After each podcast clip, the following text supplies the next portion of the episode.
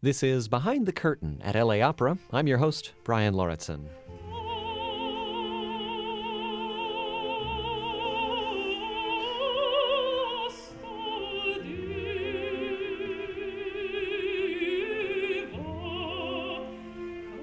On this edition of the podcast, I'm joined by soprano Angela Meade, who's wrapping up a run of performances in the title role of Bellini's Norma here at LA Opera, a role which begins with one of the most iconic moments in all of bel canto opera, the aria Casta Diva.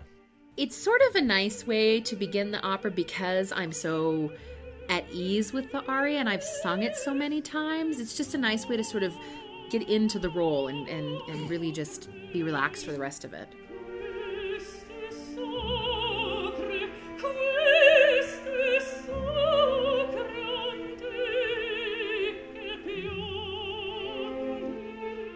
I began my conversation with Angela Meade by asking her well, how the run's going so far. It's been going really, really well. Uh, people seem to have loved it. I haven't read any of the reviews because I don't ever do that during a run, but my husband has read them and said that they've been lovely. That's very interesting. You don't read during a run. I, I kind of like that um, sequestration. Well, I don't. I used to do it, and I just I it, I found that it unnerved me a little bit because you just never know what someone's going to say, and I'm a pretty good judge of whether it went well or not went well. So I just don't until it's over. James Conlon, your conductor, uh, is a bel canto specialist, aficionado, huge fan, um, proponent. What's he like to work with on bel canto repertoire? He's been a delight to work with. This is my first time ever working with him because last time I was here, I did Don Giovanni and Placido Domingo conducted. So it's been really lovely working with him. He said that this is his first time doing Norma, which is hard to believe from the way that he conducts it. So it's been a delight, and I hope that there's more for us to do together with bel canto repertoire in the future obviously for singers bel canto is extremely difficult but also the the whole ensemble aspect of performing bel canto is hugely challenging, right? With all of the all as you're running around and doing all of these jumps and flips and all sorts of acrobatics, you know, the orchestra has to be right there. So it, it's quite the organizational feat, isn't it? It is, and I think a lot of times um, there's a mis, uh, commu- misnomer about bel canto, and that sometimes conductors don't want to conduct it because they think that it's easy to conduct, and I actually think it's difficult to conduct because sometimes sometimes conductors think that it's it's too like simplistic like it's not like strauss's you know music and anything like that but it's actually very hard to have a conductor who really needs to listen to the singers and make sure that the orchestra is playing with rubato and to keep everyone together and you have to as a conductor sort of anticipate what the singer's going to do um, and be right there with them so it's actually very difficult yeah. How do you keep your voice in shape to sing this repertoire? Is it different from other styles of opera? well, I primarily do the bel canto things and the early Verdi things, and I think that they fall very similarly.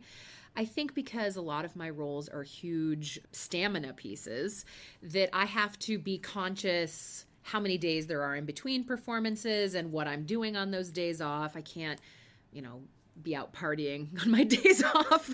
I do a lot of sitting at home watching movies and doing businessy work things and catching up on other things in between shows.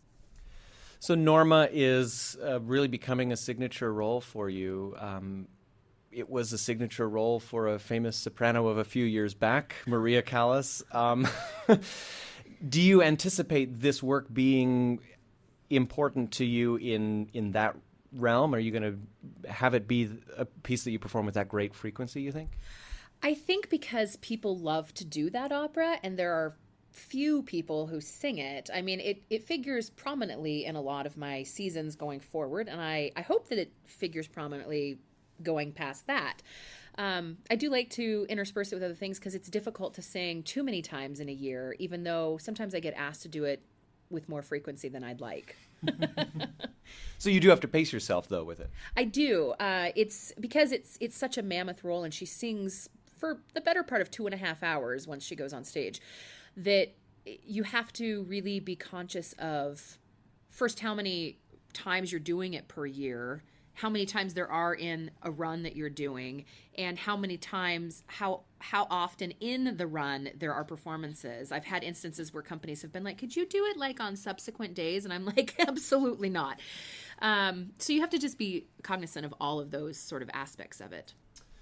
I think it was in one of the LA Opera videos where um, they were talking to you about uh, the big moment Casta Diva, um, and you were saying that it, it is almost a you know a point at which you can not relax, but it, it feels comfortable because you get to this moment that is a big moment, a highlight for everyone in the audience, and it's something, of course, that you have sung way more than you've sung the full role. What is it like to get to that moment? It's early in the opera. It, well, it's basically the first thing she sings. She comes out and sings a recitative, and then we go into Casta Diva. And it's sort of a nice way to begin the opera because I'm so at ease with the aria and I've sung it so many times. It's just a nice way to sort of get into the role and, and, and really just be relaxed for the rest of it.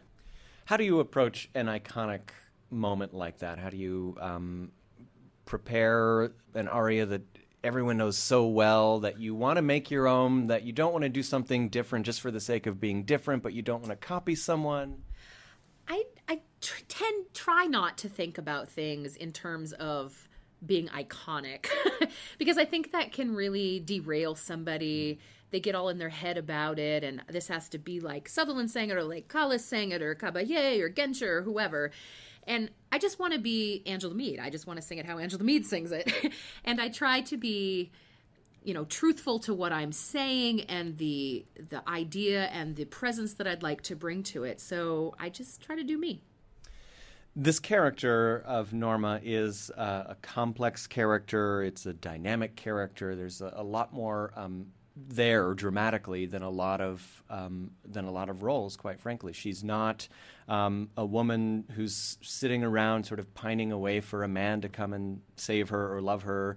Um, she's not using her quote unquote feminine wiles to seduce some man. It's it's really an independent character. It's a strong character. It's a dynamic character.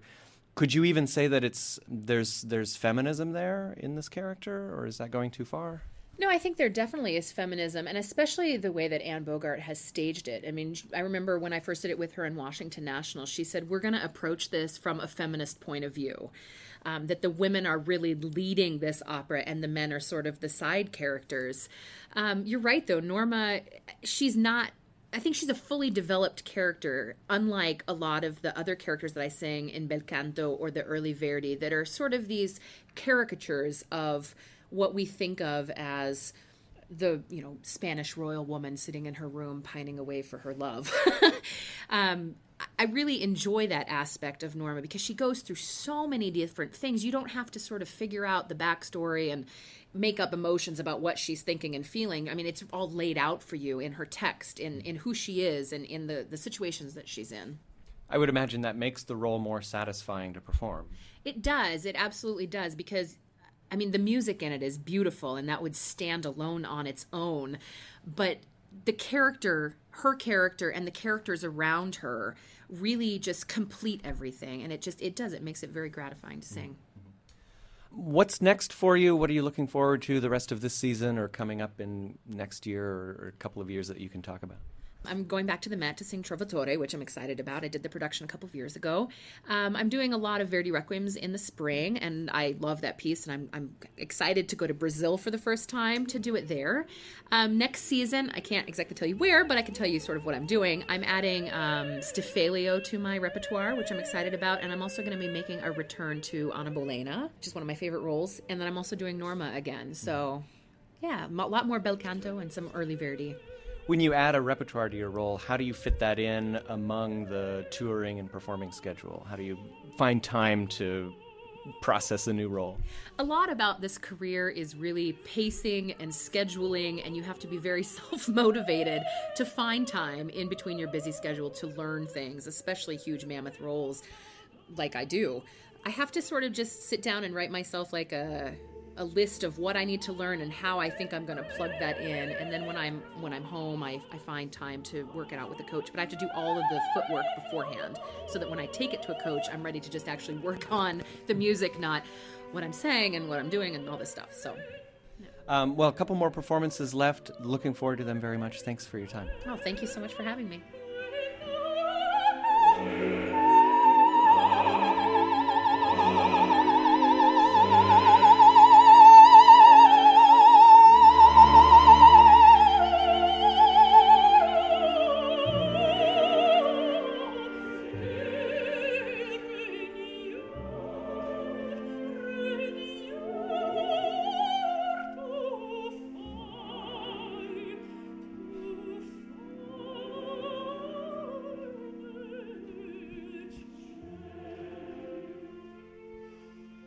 Angela Meade is singing the title role in LA Opera's current run of Bellini's Norma. Just two performances left. You can get your tickets right here at laopera.com.